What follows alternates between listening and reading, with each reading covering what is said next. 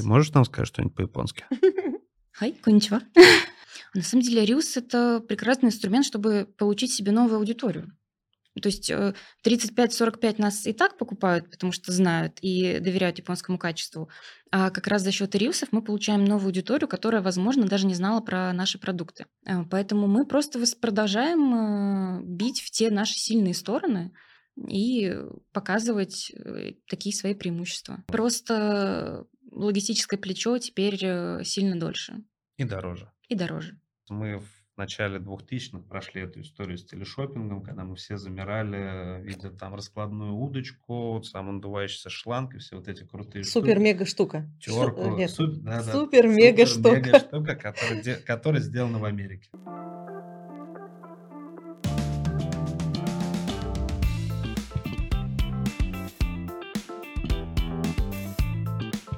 Подкаст «Сделано». Нам очень важно знать, что вы о нас думаете, поэтому подписывайтесь на наш подкаст, слушайте каждый выпуск, ставьте лайки, шерьте с друзьями.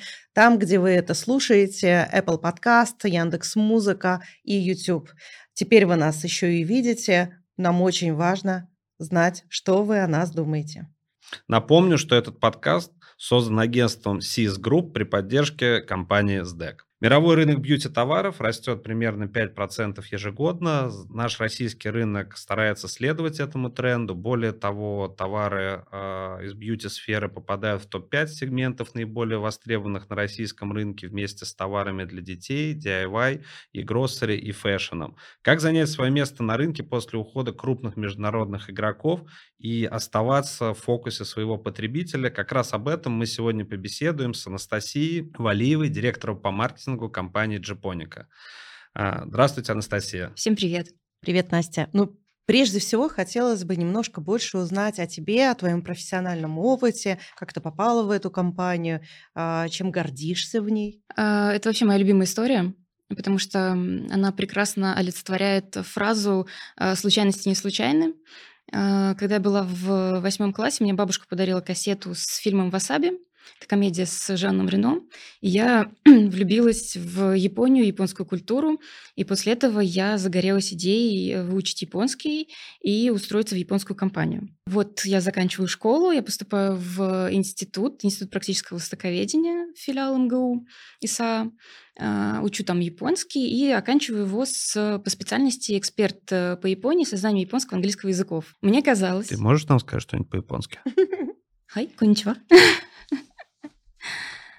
И вот я заканчиваю и думаю, что все дорожки передо мной открыты, потому что, японский, классный, такой востребованный, уникальный язык. По-любому специалистов не очень много, потому что у нас начинало 50 человек в группе, а закончило 9. И я понимала, что конкуренция совершенно маленькая, и можно устроиться в классную компанию. Все казалось не так просто. Я год искала какое-то предложение и нашла потрясающий музей, который занимается искусством, и им нужен был историк, востоковед, то есть прям все про меня. К сожалению, они отказали мне на всех уровнях, сбрасывали звонки, я уже разочаровалась. Но на следующий день после моего разочарования мне пришла повесточка из Японики, и я пошла на собеседование. И дальше расскажи. Я познакомилась с Кодзи-саном в первый же день. Он удивился, что кто-то пришел на собеседование с японским языком. И я пришла на должность переводчика с японского и SMM-менеджера. То есть тогда только-только появлялась вот эта вот история с ведением социальных сетей, с работой с блогерами, вот на самом этапе зарождения. А можешь несколько слов рассказать о Кодзи-сан? Кодзи-сан – это наш сооснователь компании Кодзи Мацуда. Семья Мацуда входит в топ-50 бизнесменов Японии. И у них в Японии много бизнесов, и Японика – это одна из частей, с которой они работают с Россией. Скажи, а как давно это было, чтобы мы все поняли? Когда ты компания появилась, Японику, да. Я пришла в компанию в 2015 году. 19 октября 2015 года, я до сих пор помню эту дату. А компания существует уже 15 лет на рынке. На российском рынке? На российском рынке, да. 15-й, 8, то есть половину пути ты прошла. Я прошла вместе с компанией, да. Скажи, пожалуйста, Настя, вот есть такое понимание японские товары. Я могу сказать, что те ниши, которыми они заняты, ну, на мой взгляд, например, автомобили – это широкая ниша, и здесь нету какого-то конкретного определения японской машины. Ну вот, допустим, японская косметика, японские рыболовные снасти – вот это вещь, которая имеет как бы абсолютно зафиксированное, сложившееся представление. Вот на твой взгляд, да, если немножко абстрагироваться от того, что ты директор по маркетингу в Японике, скажи, пожалуйста, насколько сейчас в головах людей устойчивое ощущение, что японская косметика – это определенный знак качества? Он всегда был, мне кажется, и будет оставаться в подсознании наших покупателей, потому что наше ядро – это 25-34 и дальше 35-45. Поэтому у взрослой аудитории до сих пор в подсознании есть ощущение, что Япония равно качество. У нас даже этикетка на всех товарах «Джапоника равно Япония», японское качество.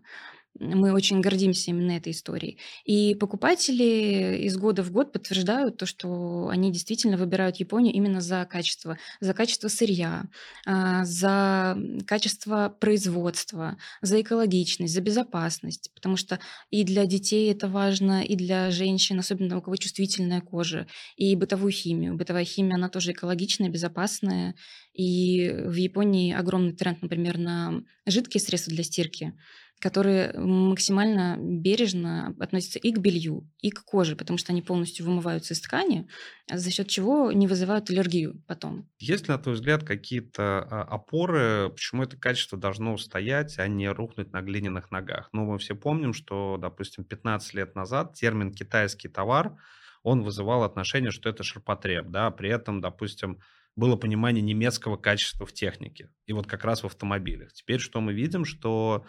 Ну, как у гигантской корпорации Siemens, да, появились реальные конкуренты на китайском рынке, как в области сложных технологий, двигателей, медицинского оборудования. Так, собственно говоря, и автомобили, ну, по крайней мере, то, что мы видим последние 2 года, сравнение именно блогеров, тестеров и ребят, которые находятся за рулем, говорят о том, что вот эта история немецкого качества, она потихонечку начинает сдуваться. Да, понятно. Зато китайский автопром, да. Поднимается. Понятно. Могу подтвердить. Да. Я на китайском автомобиле езжу очень довольна. Вот, но при этом, ну, я не знаю, да, никто пока не заберет там, у французских вин, да, вот это восприятие, да, что это хорошее. Вот есть ли какие-то прям конкретные точки опоры? Вот ты сказала, допустим, про историю с...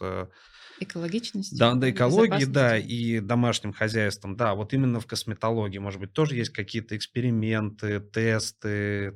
Есть одна главная особенность. Это можно просто посмотреть на японок. Потому что в 50 лет они выглядят на 30, в 60 они выглядят на 40. И когда ты видишь японку, ты понимаешь, что, ну, наверное, здесь не только генетика. Понятно, что правильное питание никто не отменял, экологию, но косметика – это основа их вообще жизненного рациона. За счет того, как они выглядят, это прекрасно продвигает японскую косметику. Ну, ты натолкнул меня на вопрос, который я уже не могу не задать. А если смотреть структуру гендерного потребления в Японии косметики, сами японцы косметикой пользуются или это удел только японок? Пользуются, но в соотношении 20/80. Близко к России. Да, а вот в Корее, да, если говорить тоже про азиатские тренды, то здесь уже, конечно, 50/50. Ну, вопрос у тебя звучит, нужно ли тебе сегодня начинать пользоваться косметикой, да? Наверное, уже поздно. Никогда не поздно. Никогда не поздно. Но если возвращаться вообще к категории косметики, то внутри косметики есть такие саб-категории или саб-каналы. Это профессиональная косметика, это... под профессиональную косметику салонный уход дома и любительская косметика. Дальше там идет у нас декоративная, да, там профессиональная для волос, любительская для волос, ежедневного ухода и так далее. Скажи, пожалуйста, в каких нишах вы играете, каким продуктом гордишься особенно? Можно вот такую небольшую рекламную паузу сделать. Начну с того, что у нас больше 20 брендов, и один из них – это бренд Japan Girls. это тканевые маски и сыворотки. Они появились в Японии именно как ответ салонному уходу, потому что девушки раньше, в 90-е, в Японии одна процедура порядка 10 тысяч рублей была. И каждая японка не могла себе это позволить, хотя очень хотела. И компания Japan Girls первая в Японии запустила именно тканевые маски как альтернатива салонному уходу. Так же, как и педикюрные носочки у нас появились, как альтернатива педикюру. И мы его называем педикюр на дому, то есть педикюр носочки сосу. Также наши шампуни от бренда Moist Dian, они представлены в Японии в салонах. То есть вообще вся наша матрица строится на том, что мы привозим товары, которые именно покупают в Японии сами девушки. То есть это японская продукция с внутреннего рынка, которая уже зарекомендовала себя десятилетиями. Поэтому, в принципе, она вся является салонной для Японии. И есть, конечно, масс-маркет, который регулярно выигрывает премии как в Японии, так и потом в России. Ну и самый любимый продукт, вот твой для твоего личного потребления? Мой самый любимый продукт – это утренние маски-минутки Сабарина, которую можно просто на 1 минуту нанести на кожу, протереть потом лицо, шею, и дальше можно приступать к макияжу. Прекрасно. Обязательно куплю, найду и куплю себе. Окей, конечно, очень важно обладать хорошим продуктом или товаром, да, для того, чтобы заходить на рынок, но дальше возникает история дистрибуции. Я знаю, что вы представлены в ритейловых сетях, на маркетплейсах, у вас есть свой онлайн-магазин, и, конечно, у вас большой кусок B2B-сегмента. Скажи, пожалуйста, вот если проговорить немного про каждый из этих каналов, почему, в какую целевую аудиторию, каким каналом вы заходите? Ну, как показывает практика, нужно быть представленным везде. Потому что человек хочет зайти сразу в магазин и найти тот продукт, который он увидел в рекламе у блогера, в СМИ, еще где-то. Поэтому нам хочется действительно максимальную представленность иметь. Что касается торговых сетей, мы представлены действительно почти везде. Ну, здесь и Перекресток, Подружка, Золотое Яблоко, гипермаркеты «Твой дом» и маркетплейсы. Сейчас ритейл занимает у нас 80%. Дохода, и 20% занимает e-ком. Ну, в целом и Озон, Wildberries, Яндекс.Маркет. Сейчас мы сфокусированы на маркетплейсах, потому что мы видим здесь огромный, безграничный, я бы сказала, даже потенциал для роста, и потом развития своего D2C, конечно.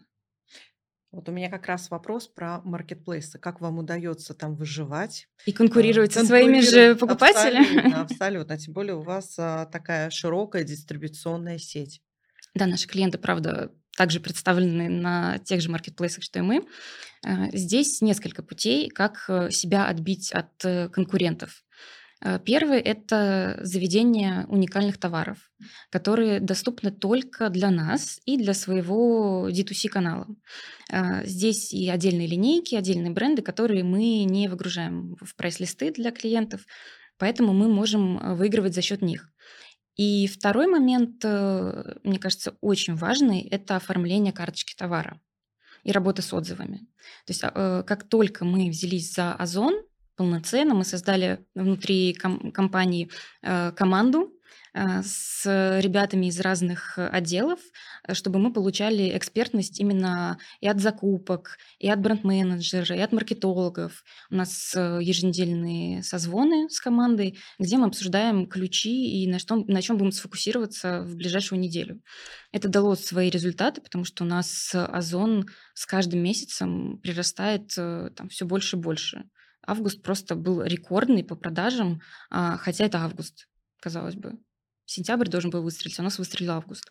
И здесь действительно мы проработали каждую карточку, мы добавляли видео, снимали распаковки, потому что поняли, что людям очень важно посмотреть, как продукт смотрится в руках, как он по текстуре выглядит, какого он размера, ощутить вот это вот все. Мы расписывали все преимущества в карточке. Вот буквально сколько карточек можно поставить, мы все вставили. И работа с отзывами. То есть это отзывы за баллы подключения, особенно для новых продуктов, которые мы заводим.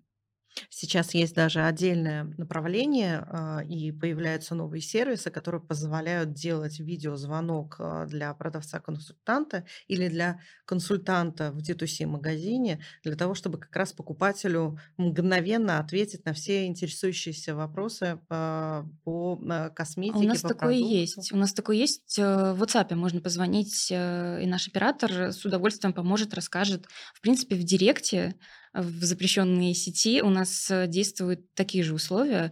Мы можем показать любой продукт, сфотографировать его и рассказать подробнее о том, как можно им пользоваться и с чем его лучше сочетать. И сколько таких запросов периодически возникает? Именно со звонками?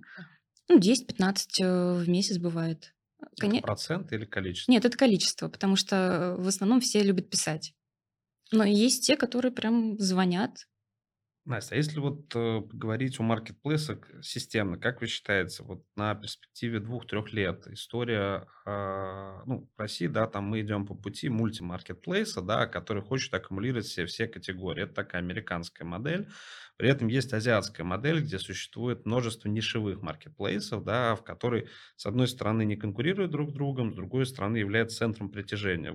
Если брать Корею и Китай, то бьюти, у них это железно выделенная сфера, и на большом маркетплейсе вы не найдете товаров, может, найдете, но какие-то совсем минимальные они будут, их очень консервативные по качеству. Как вы считаете, для российского рынка на перспективе 3 лет история какая будет более успешная?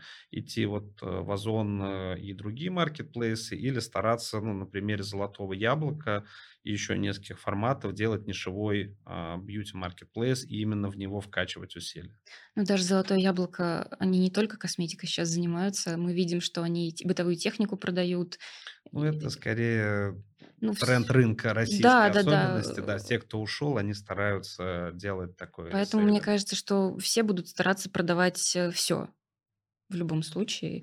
И косметики, мы просто видим, допустим, корзину покупателя, что помимо косметики туда добавляется что-то для ребенка, одежда какая-то. Максимально выгодно приобрести все сразу. Чтобы и доставка стоила дешевле. Мне кажется, что... мы видим это так. А какой у вас средний чек на маркетплейсах? Диапазон? 3-5. Окей. А если говорить, опять же, мы видим, что тренд ведет, во-первых, более возрастные категории онлайн, во-вторых, в принципе, постоянно отжирает от офлайна. При этом вы активно представлены в розничных сетях. То есть это для чего нужно? Как раз для того, чтобы создать ту насмотренность или есть какие-то иные цели? Да, насмотренность и максимальная представленность, чтобы в любой точке России пользователь мог прийти в магазин, те, кто любит все еще покупать в офлайне, познакомиться, поближе прочитать. Для многих, как оказалось, важно именно изучение этикетки. То есть, да, действительно, часть любит сидеть и заказывать все в Озоне, в Wildberries, а кто-то любит конкретно приходить, рассматривать этикетки, читать и покупать в таком формате в Ашане, в Перекрестке. Поэтому для нас очень важно, чтобы наш покупатель мог найти нас совершенно везде. У меня такой же сразу вопрос пришел на ум. А сам бренд Японика, он есть потребность его продвижения? Или это, условно говоря, зонтик, и вы продвигаете только физические бренды под вами? Да, это зонтик, но на самом деле многие покупатели говорят, что мы хотим маску Японика. Масок Japonica нет, есть маски Japan Girls, есть маски Momopuri, маски Сабарина, но из-за того, что мы создали Japonica как бренд, который равен японскому качеству, для всех в голове, что Japonica – это именно та японская косметика. Просто как, опять же, гипотетический риск того, что завтра из-за параллельного импорта либо через другие инструменты эти же бренды придут не с вами. Вы не боитесь, что размоется у вас спрос? Нет, вообще не боимся. У нас эксклюзив, и с нашими партнерами они нас очень поддерживают. На самом деле это супер важно с учетом всей сложившейся ситуации. Наши партнеры поддерживают нас и хотят, чтобы кроме нас продукцию никто не поставлял. Я думаю, что это просто технически сложно привести этот продукт сюда, даже учитывая возможности СДЭКа и СДЭК-шоппинга. Не, я даже не про это, условно говоря, мы знаем, сколько косметики японской прокачивается через Владивосток, брендов, которые не просто эксклюзивны в России, которые не были никогда представлены в России. Вот, поэтому хотел узнать, может быть, как-то команда Насти пытается этот риск снизить, да, купировать полностью, потому что глобально мы видели несколько примеров, когда один монодистрибьютор, представитель в стране раскачивает бренд, потом, как бы, видя объемы рынка, видя динамику по нему, сначала в серую, а потом уже реконвертации происходит. Кстати, с японским брендом инструментов эта история очень близко произошла. Но уверен, что вас она не ждет. Да, мы на самом деле не замечаем какую-то большую конкуренцию со стороны японских брендов, потому что их сейчас очень мало. Даже Shiseido ушел из России и сейчас пропал со всех полок. Зато мы видим большую конкуренцию, конечно, со стороны брендов, которые должны были уйти, но не ушли. То есть, наверное, это наши главные конкуренты сейчас. Не японские, а именно вот те, которые остались. А вот если говорить про продвижение брендов, далеко не будем отходить от этой темы, какие инструменты используете, как вообще выстраиваете позиционирование брендов, учитывая то, что есть, да, очень хорошо известный бренд Японика, да, а вот те бренды, которые ты называешь, даже я специалист в этой отрасли, не все знаю. И хотелось бы, конечно, вот более подробно узнать, как вы собираетесь продвигать каждый из этих брендов и на что фокусируетесь, какие успешные кейсы были. Наверное, один из самых успешных инструментов сейчас, я никого, наверное, не удивлю, это Reels. То есть можно бесконечно спорить, нужно ли снимать компании ролики или не нужно. Нужно. У нас один потрясающий пример как раз вот из недавних кейсов. Мы с нашим SMM-менеджером пошли в «Золотое яблоко» в Неглинку посмотреть, пофоткать наш ассортимент, пообщаться с консультантами, узнать, какие есть потребности у покупателей. И параллельно с этим мы решили снять такой короткий забавный ролик, что директор по маркетингу покупает в «Золотом яблоке».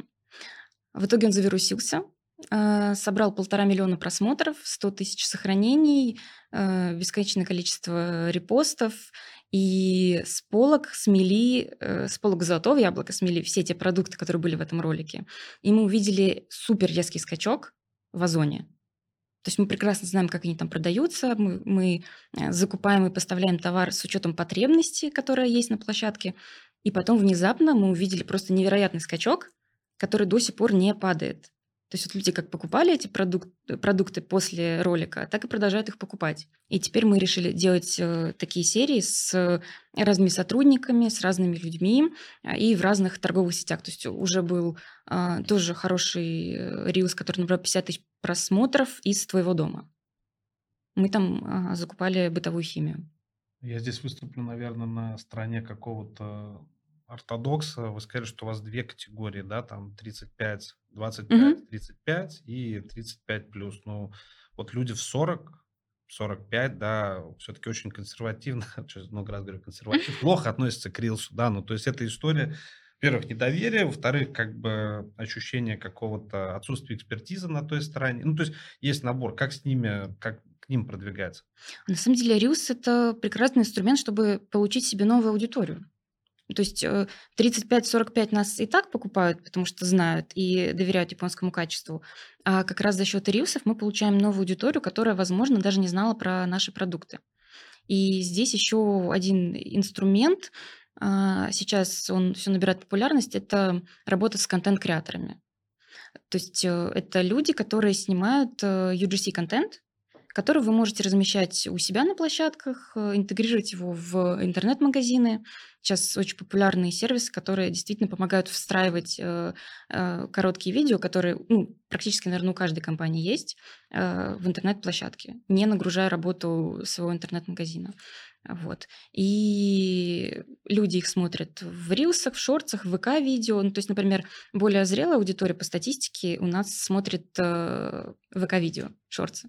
Ну, я хотела просто за наше поколение немножко поспорить, да, вступиться. Мы любим рилс, да? Да, мы любим любой видеоконтент. Почему? Потому что это оперативное донесение информации. И, в принципе, в режиме такого, знаешь, когда у тебя там ни на что не хватает времени, вот это короткое видео, оно позволяет максимум информации тебе дать в удобном формате.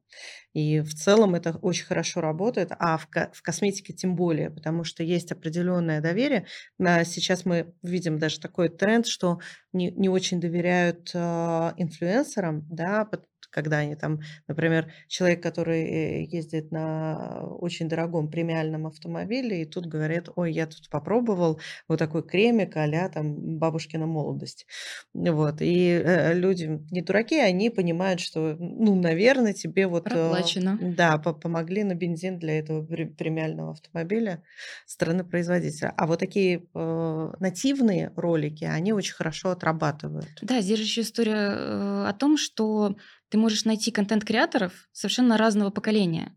То есть есть контент-креаторы 35+, есть контент-креаторы 45+. То есть каждая девушка, попадая на такой ролик, может узнать себя в нем.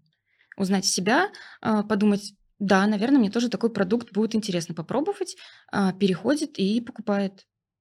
То есть мы прям увидели эту закономерность, поэтому мы будем придерживаться съемки коротких роликов и даже интегрировать их к себе в интернет-магазин. Я вот как раз много месяцев назад общалась с Кодзи-сан, и у него была идея что-то дистрибьюцировать из России в Японию. Вот я хотела узнать, удалось ли что-то такое реализовать? Пока еще нет. Мы думаем, что это может быть. Но сейчас мы хотим делать коллаборации с российскими брендами, чтобы показать, что дружба между Японией и Россией, она существует и нацелена на то, чтобы помочь российским покупателям почувствовать себя лучше, красивее, счастливее. Поэтому мы сейчас активно ищем российские бренды из совершенно разных сфер, чтобы сделать какие-то интересные проекты. А вот еще интересно, у вас накоплена достаточно серьезная экспертиза с точки зрения понимания косметической индустрии, очень близкой к салонному уходу. Да? Есть ли идеи по производству внутри России брендов по технологии от японских производителей? Создание своих СТМ? Да. Нет, пока нет, потому что все равно мы позиционируем как продукция, которая произведена в Японии, что очень важно для нашего покупателя. Ну вот если, да, поддержать вопрос Виолетты, то сейчас мы видим там, ну, то есть первые полгода все замерло в прошлом году, сейчас там дальше выстраивались некие новые коммуникационные цепочки в том числе. И в этом году мы видим, как во всех сегментах идет кратный рост российских брендов. Да? То есть, ну, понятно, что... Ну, на самом деле уже непонятно, потому что раньше все говорили, что это потому, что ушли, они заходят на нишу. Но сейчас по опросам потребителей и, главное, триггеров принятия решения, для них сделано в России становится важным акцентом по разным причинам. Сейчас не будем вдаваться в подробности, но вот это сделано в России, оно играет важную роль. При этом мы видим, что большое количество топ-менеджеров, которые там сейчас увидели, как может... по-разному сложится их судьба с уходом брендов, они стали предпринимателями, и, понятно, сейчас очень сильно ассортиментная сетка производимого выросла.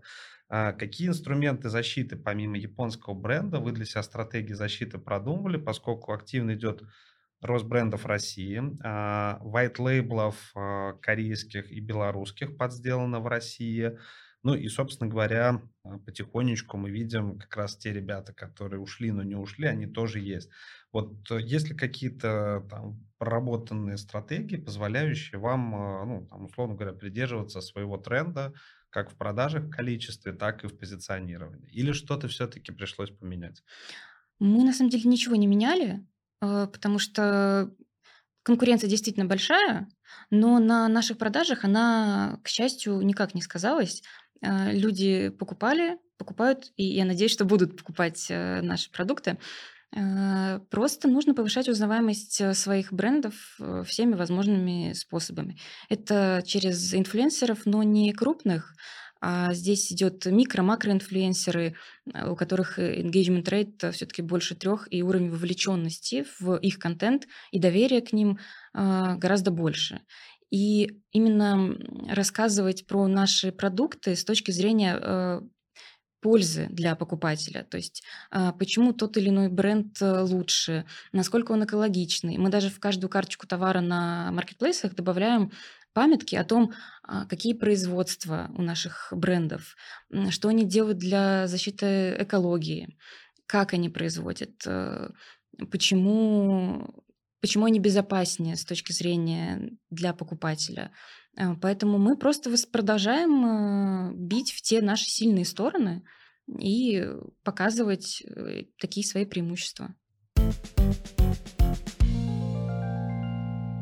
Вот если сейчас не касаемо Джапоники, в принципе, проговорить, мы видим, что с начала года, опять же, по причинам нехватки неких ресурсов, из Европы, из Америки, наоборот, идет снятие зеленой повестки осознанного потребления. Да? Ну, просто потому, что это хорошо, когда первичных ресурсов достаточно, да, для производства. Когда необходимо там юнит-экономику управлять, то, условно говоря, на чем ты топишь, начинает играть меньшую роль, да, и глобально можно хоть на угле греться, да, при этом рассказывать всем про стандарты. Вот понятно, что Япония в этом вопросе более... Ну, она консервативна, да. Консервативна. А вопрос такой, насколько для российского потребителя вот не может надуть ему в голову этот ветер, и глобально там количество мышек, облысевших в итоге эксперимента с кремом, для него будет играть важную роль? Мы видим большое количество запросов и обратной связи от покупателей и в Директе, и в интернет-магазин к нам постоянно приходят такие запросы о том, а тестируется ли ваша продукция на животных.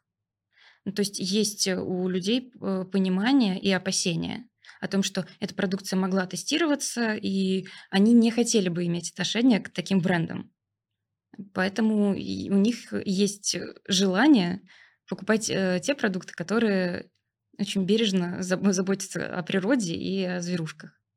Что-нибудь, не знаю, вот сейчас такой фантазия, может быть, что-нибудь технологичное, какая-нибудь линия без человека, ИИ, который смешал ингредиенты и создал новую сыворотку молодости. Вот такие элементы вы не рассматриваете у себя для продвижения?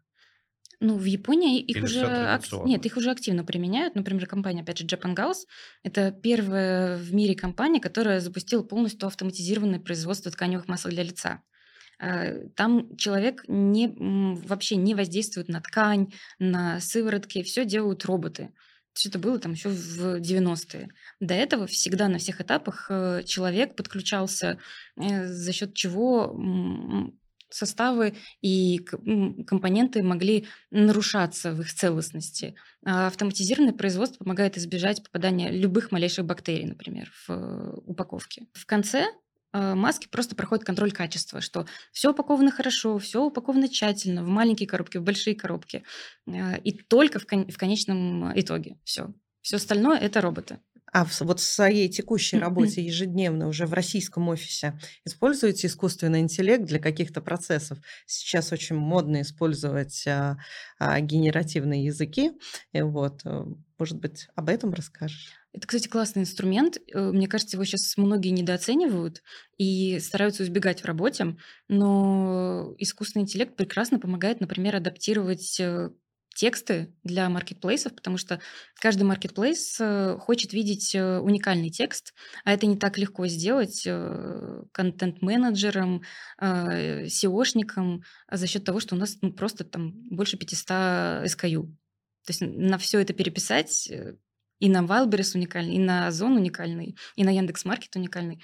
Поэтому здесь очень помогает искусственный интеллект. Да, он еще не совершенный в плане текстов, но для этого есть человек, который просто меняет слова местами и дорабатывает то, что создал искусственный интеллект.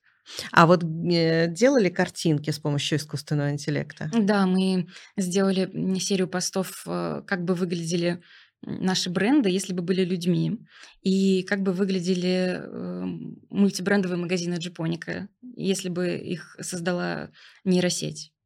Но опять же, то есть мы даем какие-то вводные нейросети, а потом уже ручками все это дорабатываем. То есть, опять же, мы с контент-менеджером сели, подумали, вот бренд Momopuri, это бренд с пробиотиками, керамидами, он весь такой розовенький, красивенький, девчачий. Как бы он мог выглядеть, если был человеком? Мы представили себе миленькую девочку с розовыми волосами, с наливными щечками, и он уже начал давать запросы нейросети. Я даже слышала, что сейчас будет популярна вакансия как ИИ-тренер. То есть человек, который тренирует и программирует искусственный интеллект так, чтобы он выдавал результаты с каждым разом все лучше и лучше. Вот примерно этим мы и занимаемся. То есть и по текстам, и по картинкам мы применяем очень часто. Кстати, еще хорошо помогает в обработке фотографий. А скажи, пожалуйста, вот большая вообще команда работает в Японике? Около 100 человек. Достаточно серьезно. Но это с логистами, с сотрудниками склада, с консультантами и с сотрудниками офиса основного. Ну, это достаточно серьезный штат, который работает в России. Мне кажется, не каждый дистрибьютор импортных товаров может как раз-таки похвалиться, что достаточно успешен, чтобы содержать большую команду. Ну, еще у нас, конечно, есть офис в Японии, где наши коллеги помогают нам. Они как раз ведут коммуникацию с производителями, с поставщиками напрямую, и потом взаимодействуют уже с нами. А вот возвращаясь вообще к импорту и к текущей экономической ситуации, это достаточно сложно, потому что ты все время завязан на курсы валют, у тебя еще есть определенные трудности с точки зрения оплаты за товар. Вот как вы справляетесь с такими вещами?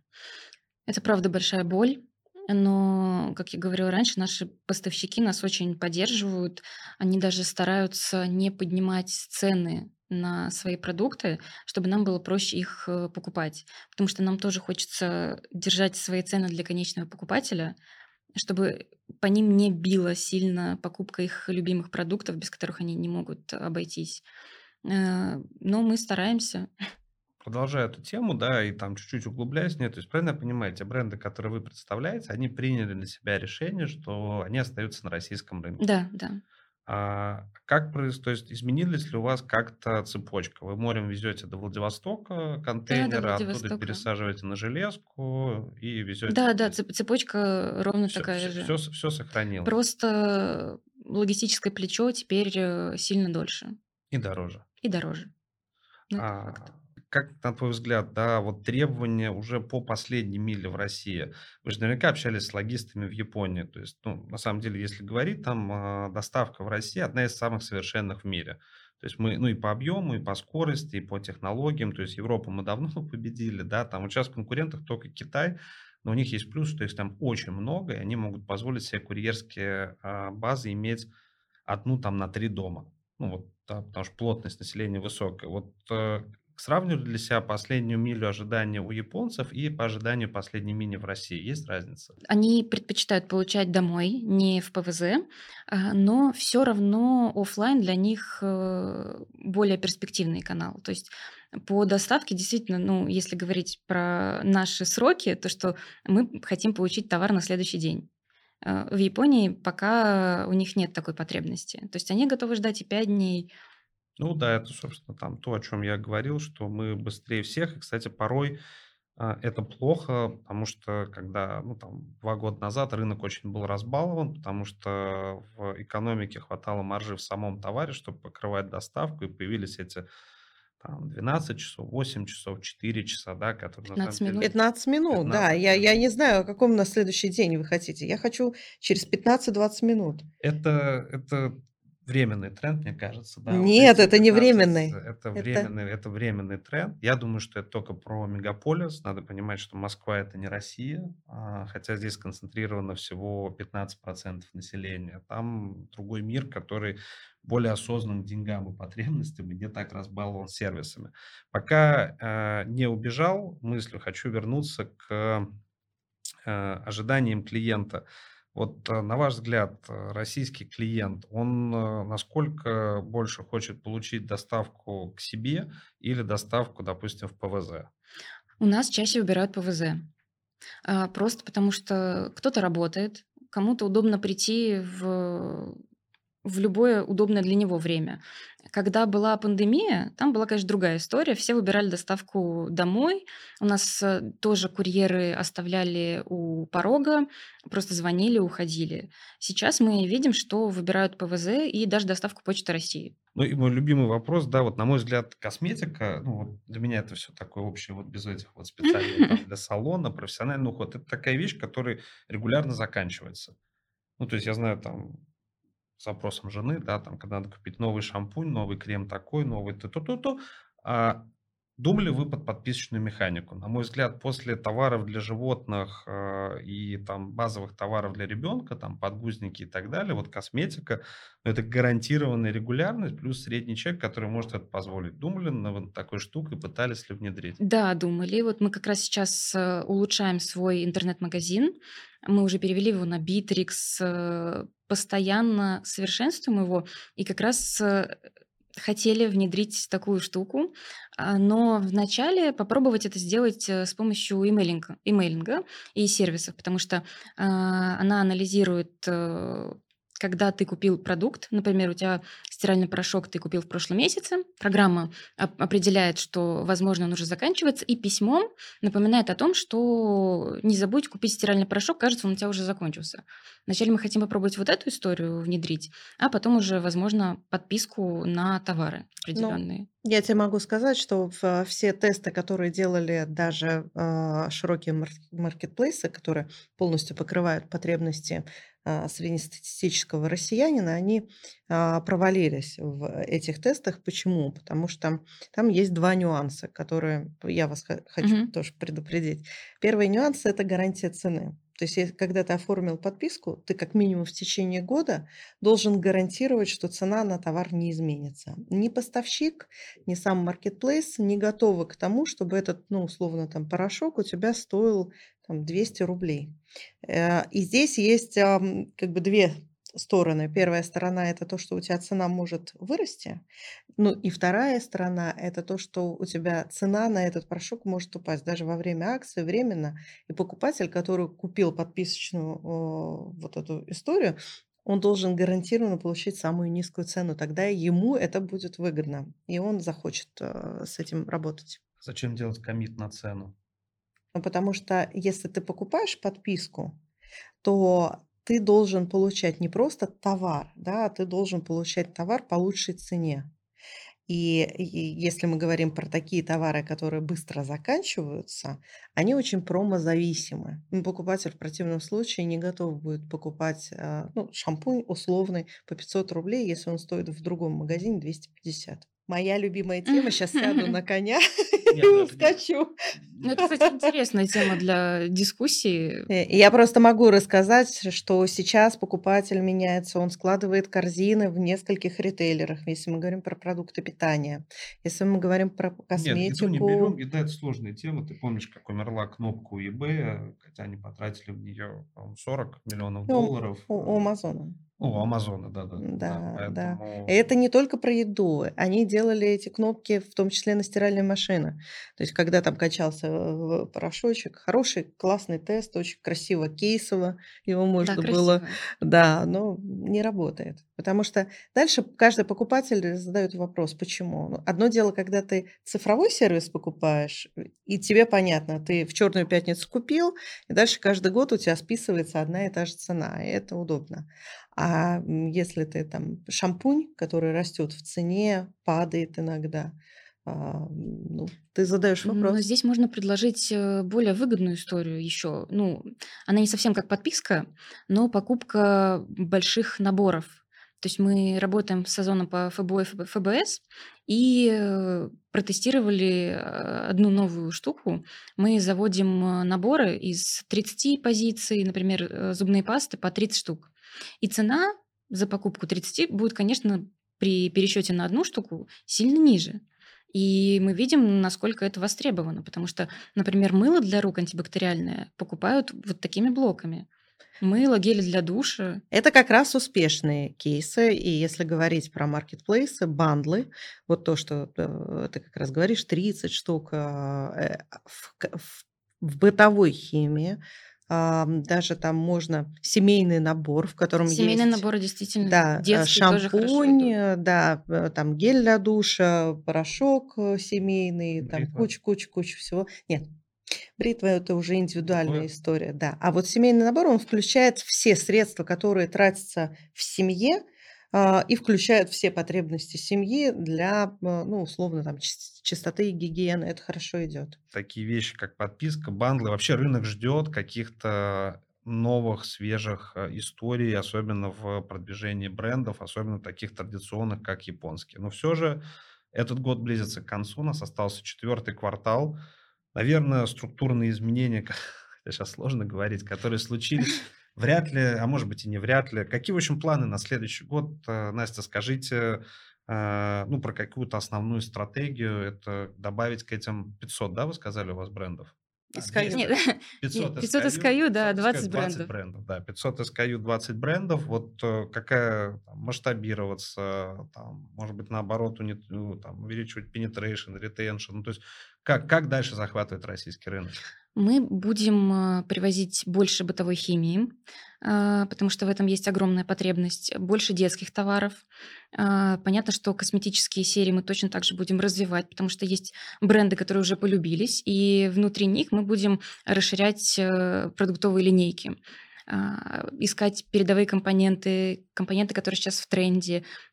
Фабрики тоже слышат наши запросы. Они даже некоторые продукты готовы делать под нас и как-то менять под российский рынок, потому что для них мы очень выгодная и интересная площадка. Они очень любят сюда приезжать и знакомиться с покупателем, с магазином. Они сами смотрят, как мы здесь представлены.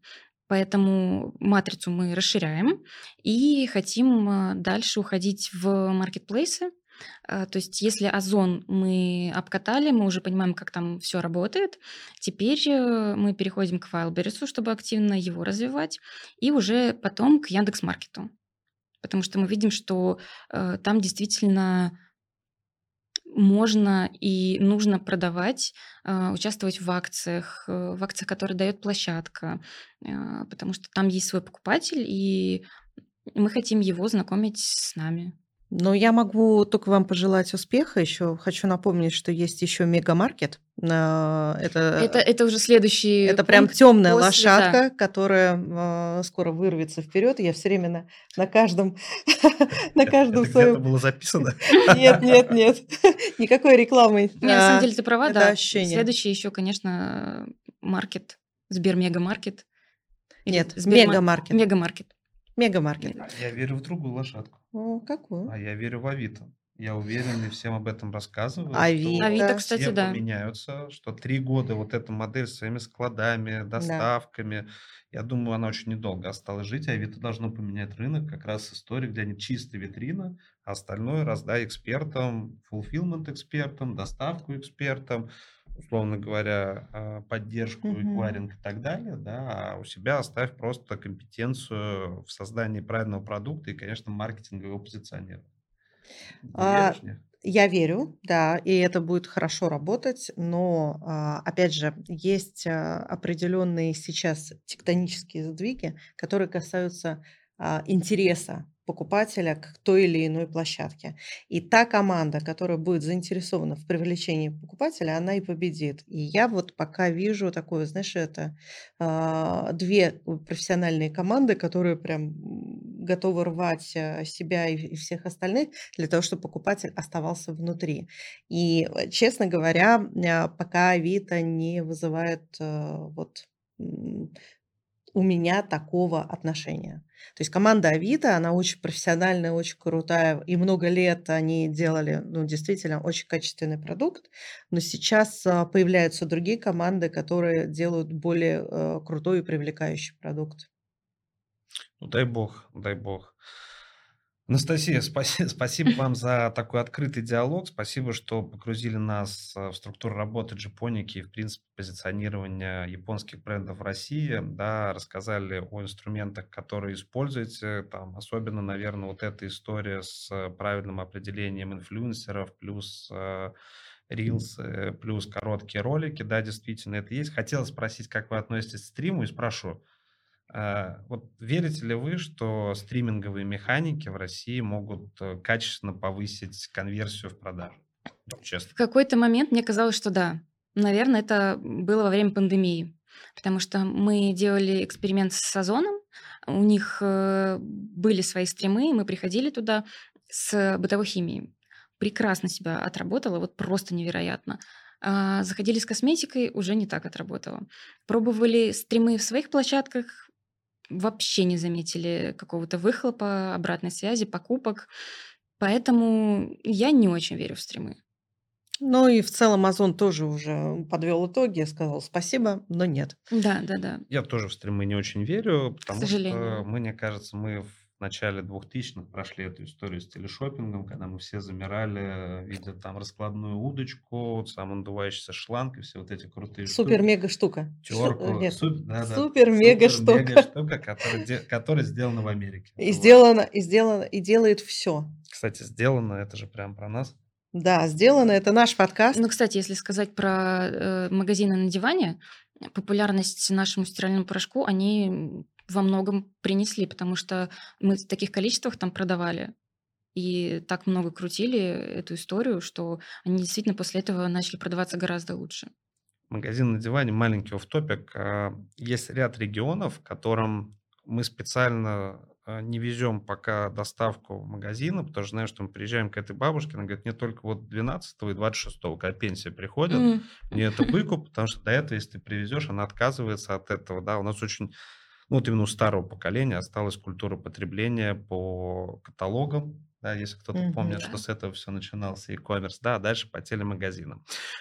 Анастасия, еще раз спасибо. Хочу нашим слушателям напомнить, что сегодня мы говорили с Анастасией Валиевой, директором по маркетингу компании Japonica, а мы, ведущие третьего сезона подкаста «Сделано», Андрей Мякин.